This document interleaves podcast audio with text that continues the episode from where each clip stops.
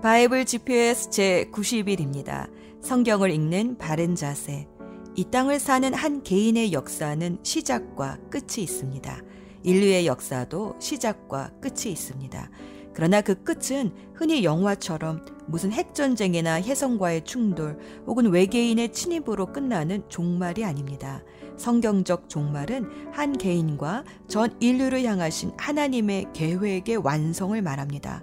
기독교적인 역사관은 곡선이나 혹은 환생 같은 원이 아닙니다. 처음 시작이 있고 또 끝을 향해 나아가는 직선입니다. 이 직선적인 역사관은 창조, 타락, 구속, 완성이라는 기승전결이 있습니다. 즉, 하나님이 창조하신 이 세상이 인간의 타락으로 망가졌지만 포기하지 않으시고 예수 그리스도를 통해 구속하심으로 새 창조, 새 에덴으로 완성하신다는 것이 성경의 구속사가 가진 직선적인 역사관입니다. 예수 그리스도의 초림 때부터 종말의 시대는 시작되었습니다. 왜냐하면 예수님의 십자가 앞에서 우리의 옛사람은 종말을 고하고 새 사람으로서의 삶이 시작되기 때문입니다. 그래서 예수님은 공생애를 시작하시면서 회개하라. 하나님의 나라가 가까이 왔다라고 선포하셨습니다. 하나님의 나라는 이미 교회를 통하여 이 땅에 임하였으며 누구든지 예수 그리스도를 주로 시인하는 사람은 하늘의 맛을 이 땅에서 보면서 살게 됩니다. 그래서 예수님을 영접한 사람은 이미 성경적인 종말의 시대를 살고 있는 것입니다. 나는 죽고 예수로 살기 때문입니다. 사도 요한의 제자로 알려진 폴리캅이 귀족 디오그네투스에게 보낸 편지를 보면 성경적 종말론에 대한 바른 믿음과 이해를 가지고 살았던 초대 기독교인들의 삶이 어떠했는가를 엿볼 수 있습니다. 디오그네투스께 그리스도인은 나라나 언어나 의복 때문에 다른 사람과 구별되는 것이 아닙니다. 그들은 그들만의 도시에서 사는 것도 아니고 이상한 언어를 쓰는 것도 아니며 특별한 삶을 사는 것도 아닙니다. 그들은 그리스나 다른 이방 도시에 흩어져 살고 그 도시의 관습에 따라 옷을 입고 그 도시의 음식을 먹으며 살아갑니다. 그들은 자기 조국에 살면서도 마치 나그네와 같습니다. 시민으로서의 모든 의무를 수행하지만 외국인과 같이 모든 권리를 누리지는 못합니다.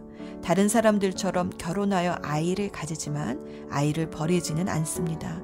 다른 사람들과 식탁을 공유하지만 아내를 공유하지는 않습니다. 육신을 입고 살지만 시민권은 하늘에 있습니다. 그들은 주어진 법에 순종하지만 그들의 삶은 그 법을 초월합니다. 그들은 모든 사람을 사랑하지만 사람들에 의해 박해받습니다.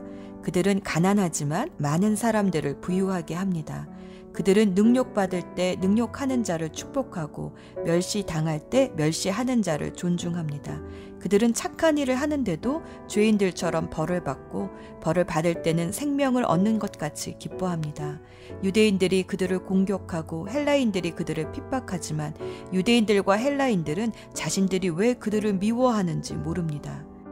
초대 그리스도인들은 성경적 종말에 대한 바른 이해와 믿음이 있었기 때문에 이 땅의 모든 시련과 유혹을 이기고 믿음을 지킬 수 있었습니다. 우리도 계시록을 읽으며 인생의 시작과 끝뿐 아니라 인류 역사의 시작과 끝에 대한 바른 지식과 믿음을 가져봅시다.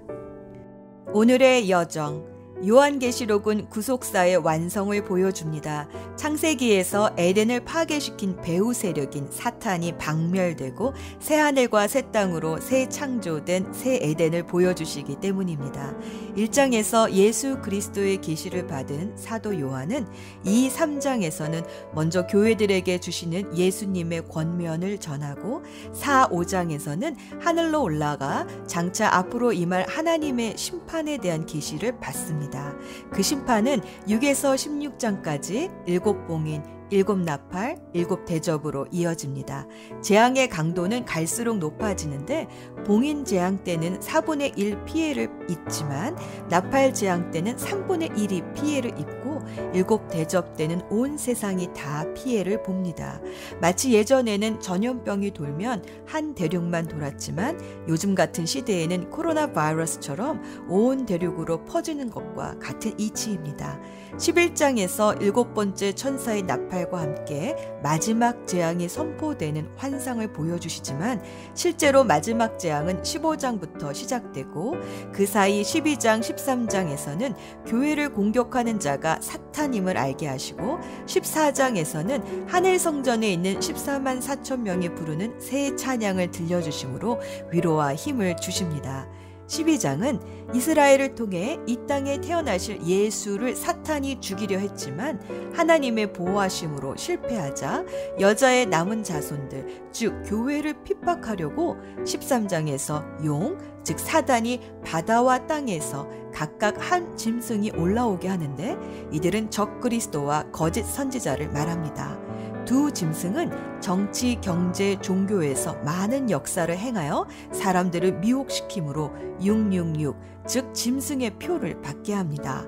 14장에서 하늘에서는 이 유혹에 넘어가지 않는 성령의 인을 받은 14만 4천의 성도들이 새 노래로 찬양을 합니다. 계시록은 이처럼 땅의 환란과 하늘의 승리를 교차하면서 보여주십니다. 그것은 하늘의 승리를 바라보며 땅의 환란을 이기라는 뜻입니다. 그 후에 새 천사들이 하나님의 심판을 선포하자 이 땅의 추수가 시작됩니다. 주님의 낫으로는 알곡 같은 사람들이 거두어지지만 천사의 낫을 통해서는 포도주 술 틀에서 밟혀져 버려질 사람들의 추수가 시작됩니다. 15장에 이르러 드디어 마지막 재앙인 일곱 대접의 재앙이 시작됩니다.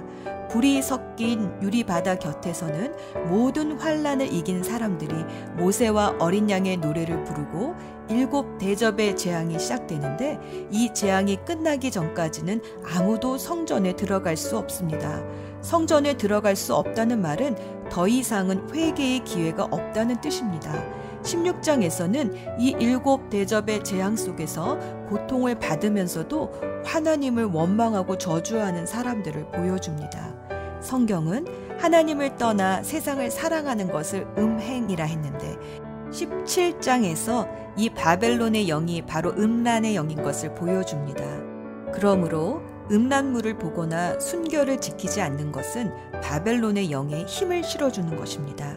18장에서는 결국 바벨론의 음녀가 돈과 함께 멸망당하는 것을 보여줍니다.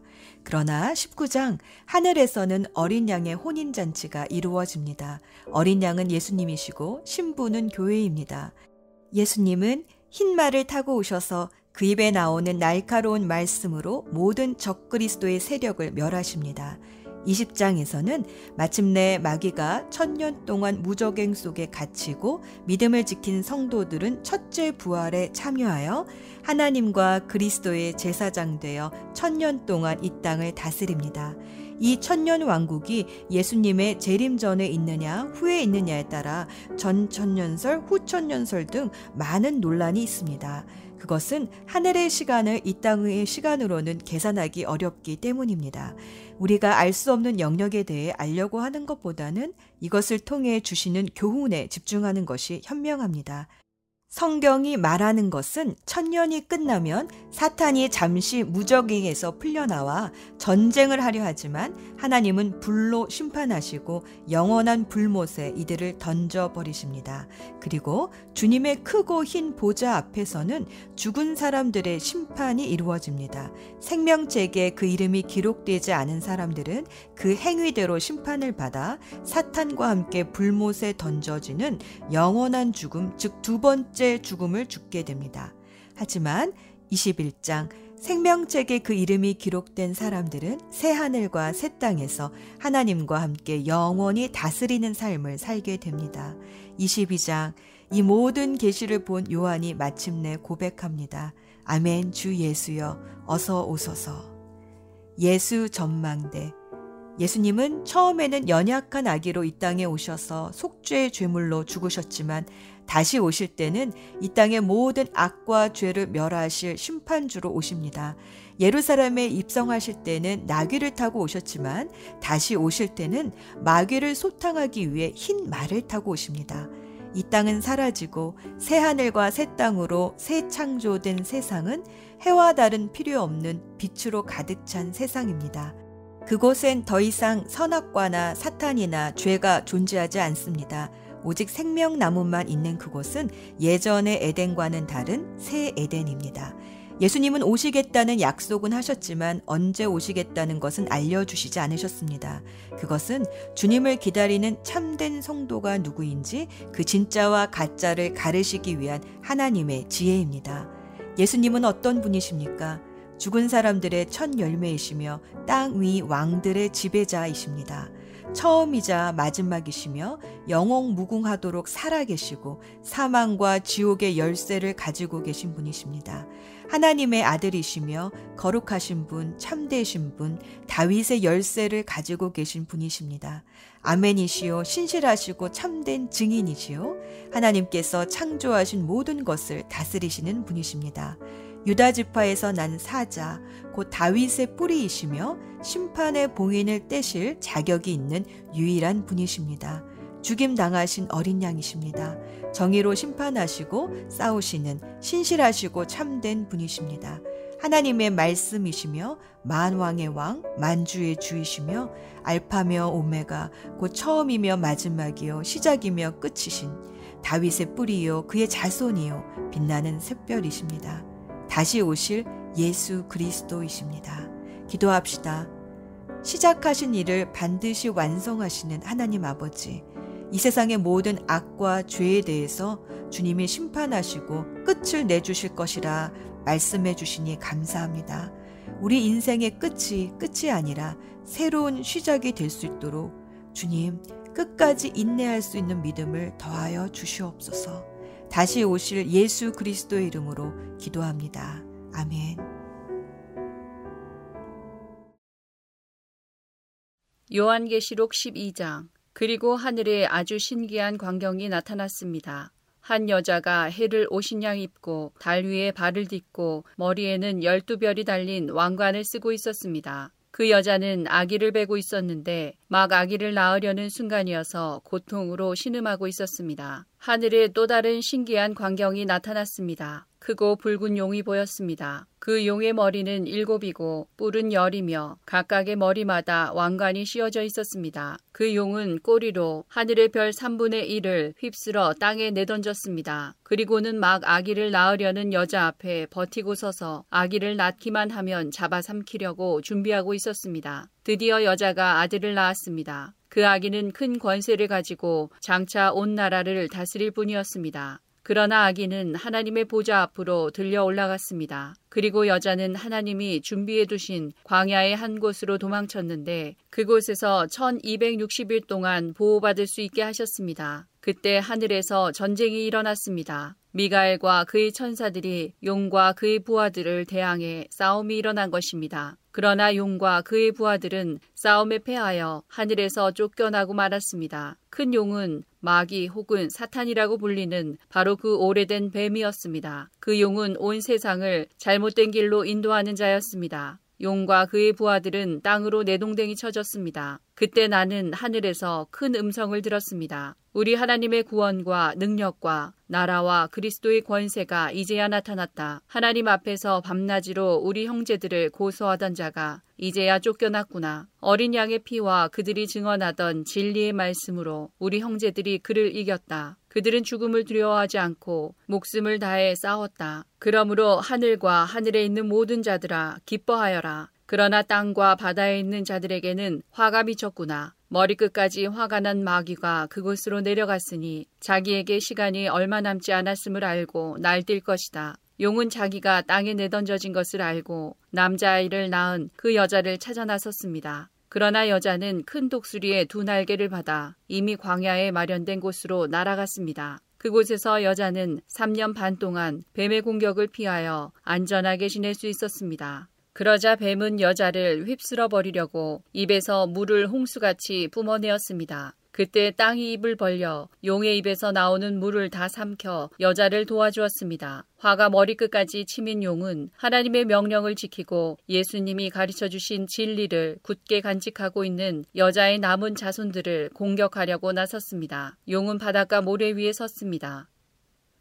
요한계시록 13장 또 나는 바다에서 한 짐승이 올라오는 것을 보았습니다. 그 짐승은 뿔이 열이고 머리가 일곱이었는데 각각의 뿔에는 왕관이 씌어져 있었습니다. 또 머리마다 하나님을 모독하는 이름들이 쓰여 있었습니다. 그 짐승은 마치 표범처럼 생겼는데 발은 곰매발 같고 입은 사자의 입을 닮았습니다. 용은 그 짐승에게 자기의 힘과 왕자와 권세를 주었습니다. 그 짐승의 머리 하나가 큰 상처를 입고 죽은 듯 하더니 거짓말같이 그 상처가 나으며 살아났습니다. 사람들은 그 기적에 놀라며 그 짐승을 따랐습니다. 그 짐승에게 이처럼 큰 능력을 준 용에게 경배하고 그 짐승에게도 역시 경배하며 이렇게 외쳤습니다. 이 짐승보다 힘센 자가 어디 있겠는가? 누가 감히 이 짐승과 맞서 싸울 수 있겠는가? 용은 그 짐승에게 교만한 말과 하나님을 모독하는 말을 하게 하고 마흔 두달 동안 용의 힘을 빌어 사용할 수 있는 권세를 주었습니다. 그 짐승은 그 기간 동안 하나님을 모독하고 하나님의 이름과 성전을 더럽히며 하늘에 있는 모든 이들을 욕하고 다녔습니다.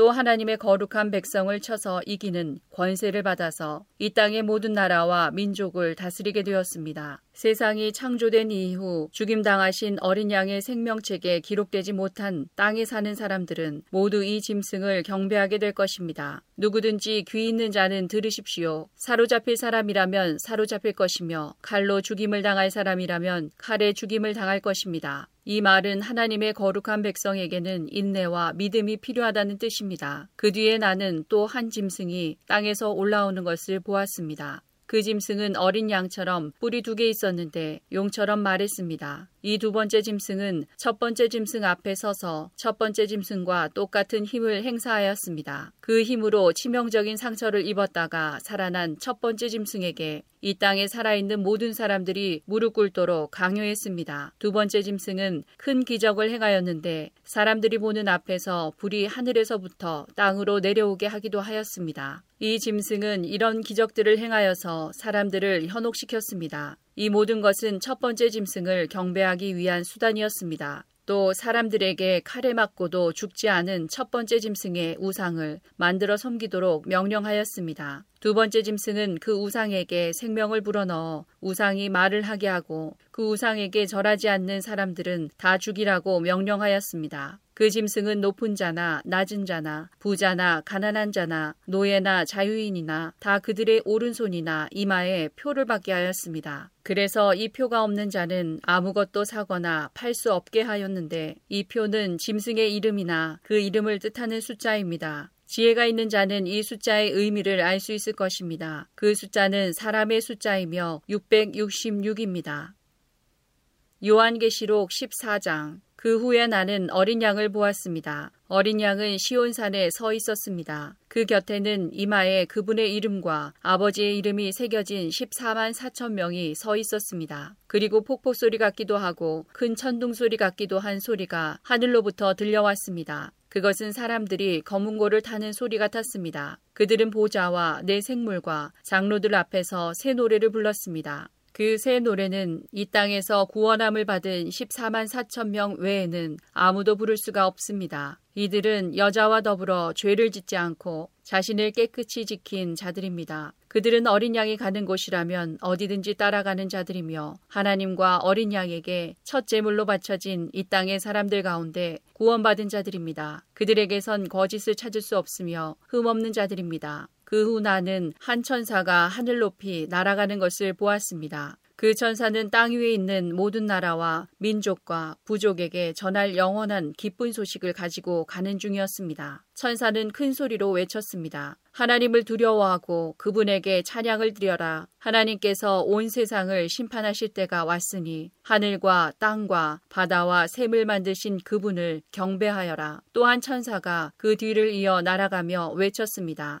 바빌론이 무너졌다. 큰 성 바빌론이 무너졌다. 모든 민족에게 부도덕한 짓을 하게 하여 하나님의 진노를 사게 한 대가를 받았다. 두 천사의 뒤를 이어 세 번째 천사가 큰 소리로 외쳤습니다. 누구든지 짐승과 우상에게 경배하고 이마나 손에 짐승의 표를 받는 자는 하나님의 진노의 포도주를 마시게 될 것이다. 그 진노의 포도주는 물을 타지 않은 독한 술이다. 그들은 거룩한 천사들과 어린 양이 보는 앞에서 유황불로 고통을 겪게 될 것이다. 그 고통의 연기는 밤낮 쉬지 않고 피어올라서 짐승과 우상에게 경배하고 짐승의 표를 받은 자들을 괴롭힐 것이다. 그러므로 하나님의 거룩한 백성은 하나님의 명령을 지키고 예수님을 끝까지 믿고 따르면서 참고 견뎌야 할 것이다. 또 나는 하늘에서 들리는 음성을 들었습니다. 이것을 기록하여라. 이제부터 주님을 믿고 주 안에서 죽은 자를 기뻐할 때가 왔다. 그러자 성령께서도 그렇다. 그들은 괴로운 수고에서 벗어날 것이다. 이는 그들의 착한 행실이 영원히 남아있기 때문이다. 하고 말씀하셨습니다. 눈앞에 흰 구름이 펼쳐지며 그 구름 위에 한 분이 앉아 계신 것이 보였습니다. 그분은 사람의 아들이라고 불리는 예수님 같았습니다. 그분은 머리에 금관을 쓰고 손에는 날카로운 낫을 들고 계셨습니다. 그때 한 천사가 성전에서 나오더니 구름 위에 앉아 계시는 분에게 외쳤습니다.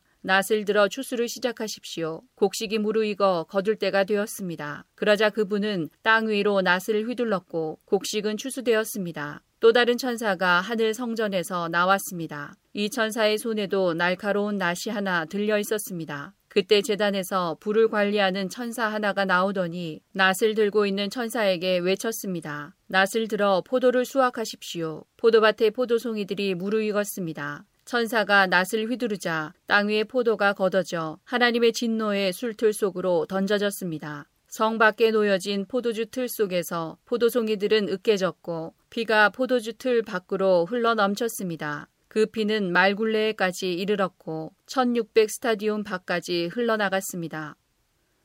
요한계시록 15장 나는 하늘에서 크고 놀라운 또 다른 신기한 광경을 보았습니다. 일곱 천사가 마지막 재앙인 일곱 재난을 내릴 준비를 하고 있었습니다. 이 재난이 끝나면 하나님의 진노도 끝이 날 것입니다. 나는 불이 섞인 유리 바다 같은 것을 보았습니다. 짐승과 그의 우상과 그의 이름을 상징하는 숫자와 싸워 이긴 사람들이 그 바다 곁에 서 있었습니다. 그들은 손에 하나님이 주신 검은 고를 들고 하나님의 종 모세와 어린 양의 노래를 부르고 있었습니다. 크고 놀라운 일을 행하신 주님, 주 여호와 망군의 하나님, 주님께서 하시는 모든 일은 올바르고 참되십니다. 모든 나라의 왕이신 주님, 만민이 주님을 경배합니다. 주님을 찬양합니다. 오직 주님만이 거룩하신 분이십니다. 모든 백성이 주님 앞에 나와 경배합니다. 이는 주님은 의로우시고 공평하시며 아무 흠도 없으신 신실한 하나님이시기 때문입니다. 이 광경 후에 나는 하늘의 성전인 언약의 장막이 열리는 것을 보았습니다. 그 안에서 일곱 가지 재난을 내릴 일곱 천사가 나왔습니다.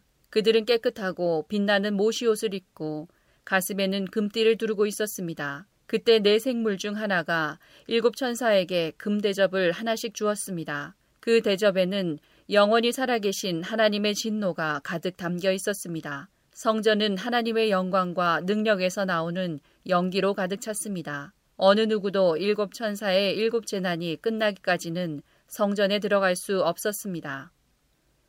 요한계시록 16장 나는 또 성전에서 일곱 천사에게 이렇게 외치는 큰 음성을 들었습니다. 가서 하나님의 진노가 담겨 있는 일곱 대접을 땅에 쏟아라. 첫째 천사가 대접을 땅에 쏟았습니다. 그러자 짐승의 표를 받고 그 우상에게 경배한 자들의 몸에 더럽고 몹시 아픈 종기가 생겼습니다. 둘째 천사가 대접을 바다에 쏟았습니다. 그러자 바다가 죽은 사람의 피같이 되어 바다에 사는 모든 생물이 죽었습니다. 셋째 천사가 대접을 강과 샘에 쏟았습니다. 그러자 강물과 샘물도 피로 변했습니다.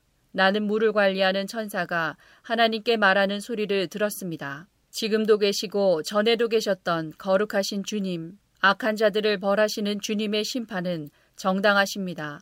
그들이 주님의 성도들과 예언자들의 피를 흘렸으니 그들이 피를 마시는 것은 당연한 대가입니다. 나는 또 재단에서 나오는 소리를 들었습니다. 그렇습니다. 전능하신 주 하나님, 주님의 판단은 참되고 공평하십니다.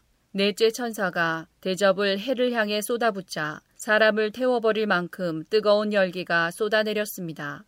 사람들은 그 뜨거운 불길에 타면서도 하나님의 이름을 모독하였습니다. 이 모든 재난을 내리시는 분이 하나님임을 알면서도 사람들은 회개하지 않고 하나님께 영광을 돌리지도 않았습니다.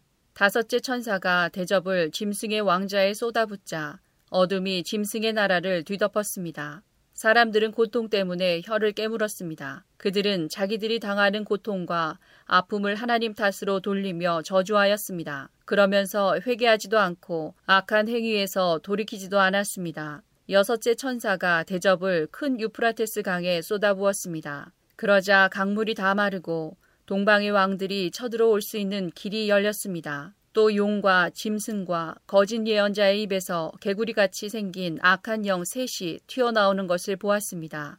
이 악한 영들은 귀신들의 영이었습니다. 그들은 기적을 행할 수 있는 능력이 있었습니다. 그 영들은 전능하신 하나님의 큰 심판날에 대비하여 함께 싸울 온 세계의 왕들을 모으러 나갔습니다. 그때 한 음성이 들렸습니다. 보아라, 내가 생각지도 못한 때에 도둑같이 너희들에게 갈 것이다. 깨어서 옷을 단정히 입고 있는 자는 복이 있으리니 벌거벗은 채 부끄러움을 당하지 않게 될 것이다. 그 악한 영들은 히브리 말로 아마게돈이라는 곳에 왕들을 다 집결시켰습니다. 일곱째 천사가 대접을 공중에 쏟아붓자 성전 보좌에서부터 큰 음성이 울려나왔습니다. 다 끝났다. 그리고는 천둥과 번개가 치며 큰 지진이 일어났습니다. 그 지진은 역사가 생긴 이래 가장 큰 지진이었습니다. 큰 성이 세 조각이 나고 온 나라의 도시들이 무너졌습니다. 하나님께서는 큰 성 바빌론의 죄악을 잊지 않으시고 하나님의 진노의 포도주잔을 들이키게 하셨습니다. 모든 섬들이 사라지고 산들도 자취를 감추었습니다. 무게가 한 달란트나 되는 큰 우박들이 하늘에서 쏟아졌습니다. 사람들은 우박 때문에 재난이 너무나 커서 하나님을 향해 저주를 퍼부었습니다. 너무나 끔찍한 재난이었습니다. 요한계시록 17장 대접을 들고 있던 일곱 천사 중 하나가 내게 와서 이렇게 말하였습니다. 나를 따라오너라. 많은 물 위에 앉은 큰 음녀가 받을 심판을 내게 보여주겠다. 세상의 왕들이 그 여자와 함께 음란한 죄를 짓고 온 세상 사람들도 그녀가 주는 음란의 포도주에 취하였다. 그리고 천사는 성령의 도우심으로 나를 광야로 이끌고 갔습니다. 거기서 나는 붉은 짐승 위에 올라타고 앉아있는 한 여자를 보았습니다. 그 짐승의 몸에는 하나님을 모독하는 말들이 가득 쓰여 있었고 일곱 머리와 열 뿔이 있었습니다. 그 여자는 보라색과 붉은색의 옷을 입고 금과 보석과 진주로 온몸을 치장하고 있었습니다. 그리고 손에는 금잔이 하나 들려 있었는데 그 안에는 음란하고 더러운 것들과 악한 것들이 가득 담겨 있었습니다. 그 여자의 이마에는 수수께끼 같은 의미를 담은 이름이 하나 새겨져 있었습니다. 그것은 큰 바빌론, 음녀와 이 땅의 악한 것들의 어머니라고 쓰여진 것이었습니다. 그 여자는 예수님의 증인들의 피와 성도들의 피를 마시고 취해 있었습니다. 나는 그 여자를 보면서 소름이 오싹 끼쳤습니다. 그러자 천사가 내게 이렇게 말하였습니다. 왜 놀라느냐? 이 여자가 누구이며 또 이 여자를 태우고 있는 짐승이 무엇을 의미하는지 내가 가르쳐 주겠다. 내가 본 짐승은 전에는 살아 있었으나 이제는 죽었다. 그러나 곧 다시 살아나 끝없는 구덩이에서 올라왔다가 영원히 멸망하게 될 것이다. 세상이 창조된 이래 생명책에 기록되지 않은 사람들은 그 짐승을 다시 보고 놀랄 것이다. 왜냐하면 죽은 줄 알았던 짐승이 다시 나타났기 때문이다. 이것을 이해하려면 지혜가 필요하다. 내가 본 짐승의 그 일곱 머리는 여자가 앉아 있는 일곱 언덕과 일곱 왕을 뜻하는 것이다. 그 중에 이미 다섯 왕은 죽었고 한 왕은 살아 있으며 일곱째 왕은 아직 오지 않았다. 마지막에 올 이 왕은 잠시 동안만 통치하게 될 것이다. 이전에는 살아 있었으나 지금은 죽은 저 짐승은 여덟 번째 왕이다. 이미 그는 일곱 왕 가운데 하나이며 곧 멸망하고 말 것이다. 내가 본 짐승의 그 열 뿔은 열 명의 왕을 가리킨다. 이 왕들은 아직 통치를 시작하지 않았다. 그러나 잠시 동안 짐승과 함께 다스릴 권세를 받게 될 것이다. 이 왕들은 한 목적을 가지고 짐승에게 자기들의 능력과 권세를 줄 것이다. 그들은 어린 양을 대적해 전쟁을 일으킬 것이다. 그러나 결국 만왕의 왕이시요 만주의 주님이신 어린 양이 승리를 거두고 부름받아 선택된 충성된 주님의 병사들도 승리할 것이다. 천사는 다시 내게 말했습니다. 내가 본 물, 음녀가 앉아있던 그 물은 세계의 모든 민족과 나라를 가리킨다. 짐승과 그 열불, 즉 열왕이 음녀를 미워하며 그녀가 가진 것을 다 빼앗고 벌거벗겨 그녀의 살을 먹으며 그녀를 불에 태워 죽일 것이다. 하나님께서는 열 왕들이 짐승에게 권력을 넘겨주는데 한마음이 되게 하여 그분의 뜻을 이루어 가실 것이다. 하나님이 계획하신 모든 일이 다 이루어질 때까지 그들이 통치할 것이다. 내가 본 그 여인은 이 세상 왕들을 다스리는 큰 도시를 뜻한다. 요한계시록 18장 그 후에 나는 다른 한 천사가 하늘에서 내려오는 것을 보았습니다. 이 천사는 큰 권세를 가졌는데 그 영광의 광채 때문에 온 땅이 환하게 밝아졌습니다. 그 천사는 위험 있는 목소리로 크게 외쳤습니다. 큰 성 바빌론이 무너졌다. 귀신의 소굴이 되고 악한 영들과 불결하고 흉측한 새들의 동굴이 되었구나. 세상 모든 사람들이 음란의 독주에 취하고 세상 왕들이 그녀와 함께 음란한 죄를 짓는구나. 또 세상 장사꾼들도 그녀의 사치에 힘입어 큰 부를 누리는구나. 계속해서 하늘로부터 들려오는 또 다른 음성을 들었습니다. 내 백성들아, 그 여자의 죄에 빠져들지 말고 나와라. 그러면 그녀와 함께 멸망당하지 않을 것이다. 그 성의 죄가 하늘에까지 닿았고 하나님께서는 그녀의 죄악을 기억하신다. 그녀가 다른 사람에게 준 만큼 돌려주고 그녀가 행한 것에 배로 갚아 주어라. 사람들에게 많은 재앙의 잔을 부어준 만큼 두 배로 채워 그녀에게 마시게 하여라. 그녀가 마음껏 사치와 영화를 누렸으니 그만큼의 고통과 슬픔으로 갚아주어라. 그녀가 속으로 말하기를 나는 여왕의 왕자에 앉아 있다. 나는 과부와는 다르다. 내겐 결코 슬픔이 없을 것이다. 라고 하였다. 그러므로 끔찍한 이 일들이 단 하루 만에 그녀에게 임할 것이다. 죽음과 슬픔과 기근이 찾아오고 그녀는 불에 타 죽고 말 것이다. 전능하신 하나님의 심판이 내리기 때문이다. 그 여자와 함께 음란한 죄를 짓고 사치를 일삼던 세상의 왕들은 그녀의 몸이 불에 탈 때 피어나는 연기를 보고 슬퍼하며 목 놓아 울 것입니다. 그녀가 당하는 고통을 무서워하여 멀리 서서 이렇게 말할 것입니다. 끔찍하다, 끔찍하다. 강한 바빌론 성이 이렇게 되다니 순식간에 멸망이 찾아왔구나. 땅 위의 장사꾼들도 그녀 때문에 슬퍼할 것입니다. 왜냐하면 더 이상 자신들의 물건을 사줄 사람이 없기 때문입니다. 그들이 팔았던 물건은 금, 은, 보석, 진주, 모시, 자주옷감, 비단, 붉은 옷감, 각종 향나무, 상아로 만든 물건, 값진 목재, 청동, 철, 대리석, 계피, 향료, 향수, 향유, 유향, 포도주, 올리브 기름, 고운 밀가루, 밀, 소, 양, 말, 수레, 종, 그리고 사람의 목숨까지도 있었습니다. 장사꾼들은 말할 것입니다. 바빌로나, 내가 그렇게도 탐내던 좋은 것들이 내 곁에서 다 떠나버렸구나. 내가 가졌던 모든 부와 호화스런 것들이 사라졌으니 내가 다시는 이런 것을 볼 수 없겠구나. 그녀 덕택에 부자가 된 장사꾼들은 자기들에게도 화가 미칠까 두려워 가까이 가지 못하고 멀리서 바라보며 슬프게 울 것입니다. 그리고 이렇게 말할 것입니다. 끔찍하다. 큰 성이 이렇게 무너지다니. 고급 모시옷과 자줏빛, 붉은빛 옷으로 치장하고 금과 보석과 진주로 꾸민 내 모습은 어디로 갔는가? 한순간에 그 큰 부가 다 사라져 버렸구나. 모든 선장과 승객들과 선원들과 바다에서 일하는 사람들이 바빌론에서부터 멀리 떨어져서 불에 타는 성을 바라보며 큰 소리로 말할 것입니다. 이 세상에 저만큼 화려했던 도시가 또 있었을까? 그들은 머리에 죄를 뒤집어 쓰고 슬피 울며 외칠 것입니다. 끔찍하다. 저 큰 성이 저렇게 무너지다니. 바다에서 배를 소유한 자들은 모두 저 성의 재물로 말미암아 다 부자가 되었는데 그 부도 한순간에 사라지고 마는구나. 하늘이여 이로 말미암아 기뻐하여라. 거룩한 백성과 사도들과 예언자들아 기뻐하여라. 그 성의 악한 행위를 하나님께서 심판하셨다. 그때 한 힘센 천사가 맷돌 같은 큰 돌을 집어들어 바다에 던지며 이렇게 말했습니다. 큰 성 바빌론을 이렇게 던져버릴 것이다. 그리하여 그 성이 다시는 일어나지 못할 것이다. 즐거운 음악도 그치고 검은고와 퉁소와 나팔 소리도 내 귀에 다시는 들리지 않을 것이다. 일하는 자도 보이지 않고 맷돌 가는 소리도 그칠 것이다. 또 등불빛이 다시는 비치지 않으며 신랑 신부의 즐거운 소리도 듣지 못할 것이다. 그 성의 장사꾼들은 세상을 휩쓸고 다니며 큰 돈을 벌었고 내 속임수의 모든 나라가 속임을 당하였다. 이제 예언자와 거룩한 백성들과 이 땅에서 죽임당한 사람들의 피해 대가를 치러야 한다.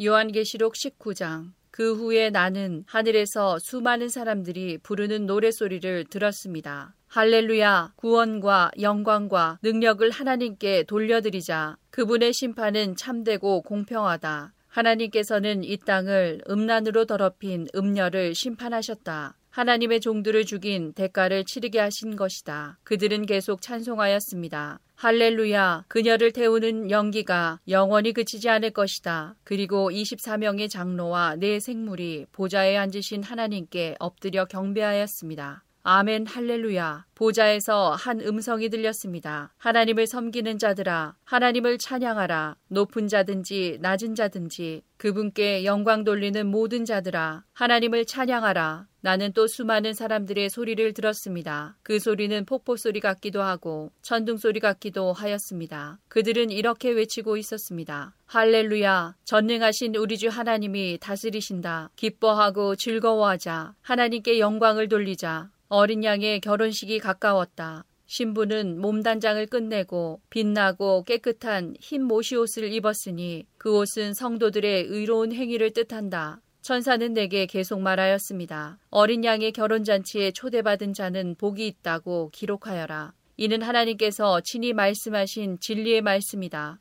내가 천사의 발 앞에 엎드려 경배하려고 하자 천사는 이를 말리며 이렇게 말하였습니다. 내게 경배하지 마라. 나 역시 예수님의 진리를 증언하는 너와 내 형제들과 똑같은 하나님의 종일 뿐이다. 하나님께 경배하여라. 이 모든 예언을 하게 하신 것은 예수님을 더 증언하기 위해서일 뿐이다. 나는 또 하늘이 열리고 거기에 흰 말이 서 있는 것을 보았습니다. 그 말에는 정의로 심판하시고 싸우시는 신실하시고 참된 분이라고 불리는 분이 앉아 계셨습니다. 그분의 눈은 불꽃같이 빛나며 머리에는 많은 왕관을 쓰고 계셨습니다. 몸에는 그분의 이름이 적혀 있었는데 그분 외에는 그 이름을 알 수 있는 사람이 없었습니다. 그분은 피 묻은 옷을 입고 계셨습니다. 그분의 이름은 바로 하나님의 말씀이었습니다. 희고 깨끗한 옷을 입은 하늘의 군대가 흰 말을 타고 그분의 뒤를 따르고 있었습니다. 그분은 입에 모든 나라를 쳐붓을 날카로운 칼을 물고 계셨으며 왕의 호를 갖고 온 세상을 지배하시게 될 것입니다. 또한 두 발로 전능하신 하나님의 진노의 포도주 틀을 밟으실 것입니다. 그분의 옷과 다리에는 만왕의 왕, 만주의 주라는 칭호가 쓰여 있었습니다. 나는 또 태양빛 속에 한 천사가 서 있는 것을 보았는데 그 천사는 큰 소리로 하늘을 나는 새들을 불러 모았습니다. 하나님께서 베푸신 큰 잔치에 다 오너라. 와서 왕들과 장군들과 위대한 용사들과 그 말들과 말탄 자들과 자유인이나 노예나 높은 자나 낮은 자의 살을 먹어라. 그때 나는 짐승과 세상 왕들이 모여 말을 타신 분과 그 군대를 대항해 전쟁을 시작하려는 것을 보았습니다. 그러나 그 짐승은 거짓 예언자와 함께 붙잡혔습니다. 이 거짓 예언자는 짐승을 위해 기적을 행하여 짐승의 표를 받은 사람들과 그 우상에게 절하던 자들을 미혹하던 자였습니다. 그들은 산채로 유황이 타는 불못에 던져졌습니다. 그리고 그들을 따르던 군대는 말을 타신 분의 입에서 나오는 날카로운 칼에 찔려 죽어 새들의 먹이가 되고 말았습니다. 새들은 그 시체들을 배불리 뜯어먹었습니다. 요한계시록 20장 나는 또 한 천사가 하늘에서 내려오는 것을 보았습니다. 그 천사는 끝없는 구덩이에 열쇠를 갖고 있었고 손에는 큰 쇠사슬을 쥐고 있었습니다. 천사는 오래된 뱀, 곧 마귀인 용을 잡아 쇠사슬에 묶어 천년 동안 끝없는 구덩이에 던져놓고 입구를 막아 열쇠로 잠가버렸습니다. 용은 천년이 지나기까지 세상 사람들을 더 이상 유혹하지 못하게 되었습니다. 그러나 천년이 지나면 그 용은 잠시 동안 풀려날 것입니다. 또 나는 몇 개의 보좌에 앉은 사람들을 보았습니다. 그들은 심판하는 권세를 받은 자들이었습니다. 그들 앞에는 예수님을 증언하고 하나님의 말씀을 전하다가 죽은 영혼들이 서 있었습니다. 이 영혼들은 짐승과 우상에게 절하지 아니하고 이마나 손에 짐승의 표를 받지 않은 자들이었습니다. 이들은 다시 살아나서 그리스도와 함께 천년 동안 다스릴 것입니다. 그러나 나머지 죽은 자들은 천년이 지나갈 때까지 살아나지 못했습니다. 이것이 첫째 부활입니다. 이 첫째 부활에 참여하는 자들은 복되고 거룩한 자들입니다. 그들에게는 두 번째 죽음이 있을 수 없습니다. 그들은 하나님과 그리스도의 제사장이 되어 그분과 함께 천년 동안 왕노릇할 것입니다. 천년이 지나면 사탄은 감옥에서 풀려날 것입니다. 그리고는 온 세상에 있는 나라들, 곧 곡과 마곡을 꿰어 전쟁 준비를 할 것입니다. 모인 군대는 구수가 너무 많아 바닷가의 모래 같을 것입니다. 그들은 진군하여 성도들의 진영과 하나님께서 사랑하시는 도시를 포위할 것입니다. 그러나 하늘에서 불이 내려와 그들을 불사를 것입니다. 그리고 그들을 꿰던 사탄은 유황이 타는 불못에 던져질 것입니다. 그곳은 이미 짐승과 거짓 예언자가 던져졌던 곳입니다. 사탄은 그곳에서 밤낮으로 영원토록 고통을 받을 것입니다. 또 나는 크고 흰 보좌와 그 위에 앉으신 분을 보았습니다. 땅과 하늘이 그분 앞에서 흔적도 없이 사라졌습니다. 그리고 높은 자든지 낮은 자를 막론하고 죽은 사람들이 모든 보좌 앞에 서 있는 것을 보았습니다. 생명책이 펴져 있고 다른 책들도 펼쳐져 있었습니다. 죽은 사람들은 그 책에 기록되어 있는 대로 각기 행한 행위에 따라 심판을 받았습니다. 바다와 죽음과 지옥도 그 안에 죽어 있던 자들을 다 토해냈으며 그들 역시 자기들의 행위대로 심판받았습니다. 죽음과 지옥이 불못에 던져졌습니다. 이 불못이 두 번째 죽음입니다. 생명책에 이름이 기록되지 않은 자들은 누구든지 다 불못에 던져졌습니다. 요한계시록 21장 그 후 나는 새 하늘과 새 땅을 보았습니다. 전에 있던 하늘과 땅은 사라지고 바다도 없어졌습니다. 그리고 거룩한 성, 새 예루살렘이 하나님의 계신 하늘로부터 내려오는 것을 보았습니다. 나는 마치 신랑을 위해 단장한 신부의 모습을 보는 듯 했습니다. 보좌로부터 큰 음성이 들렸습니다. 이제 하나님의 집이 사람들 가운데 있게 될 것이다. 하나님께서 사람들과 함께 계시고 그들은 하나님의 백성이 될 것이다. 하나님께서 친히 그들과 함께 계시며 그들의 하나님이 되어서 그들의 눈에서 모든 눈물을 닦아주실 것이다. 이제는 죽음도 슬픔도 울음도 아픔도 없으며 모든 옛 것들이 다 사라질 것이다. 그때 보좌에 계신 분이 말씀하셨습니다. 보아라, 내가 모든 것을 새롭게 하겠다. 내가 내게 하는 말은 진실하고 참되니 이것을 기록하여라. 또 그분은 이어서 말씀하셨습니다. 이제 다 이루었다. 나는 알파와 오메가이며 처음과 마지막이다. 내가 목마른 자들에게 생명수 샘물을 거저주겠다. 승리한 자들은 누구나 다 이것을 유업으로 받을 것이며 나는 그의 하나님이 되고 그는 나의 아들이 될 것이다. 그러나 비겁하고 믿지 않는 자, 악을 행하는 자, 살인하고 음란한 자, 마술을 행하고 우상 숭배하는 자, 거짓말하는 자들에게는 유황이 타는 불못이 예비되어 있을 것이다. 이것이 두 번째 죽음이다. 마지막 일곱 재앙이 담긴 일곱 대접을 들고 있던 일곱 천사 중 하나가 내게 다가와 말했습니다. 나를 따라오너라. 내가 어린 양의 아내가 될 신부를 보여주겠다. 천사는 성령의 도우심으로 나를 매우 크고 높은 산으로 데리고 올라갔습니다. 그는 내게 거룩한 성 예루살렘이 하나님이 계신 하늘로부터 내려오는 것을 보여주었습니다. 그 성은 하나님의 영광의 광채에 둘러싸여 귀한 보석과 수정과도 같이 맑은 벽옥처럼 밝게 빛나고 있었습니다. 그 성에는 열두 대문이 있는 높고 큰 벽이 둘러서 있었습니다. 강문에는 열두 천사가 지키고 있었고 이스라엘 열두 지파의 이름이 하나씩 기록되어 있었습니다. 그 문들은 동서남북으로 각각 세 개씩 있었습니다.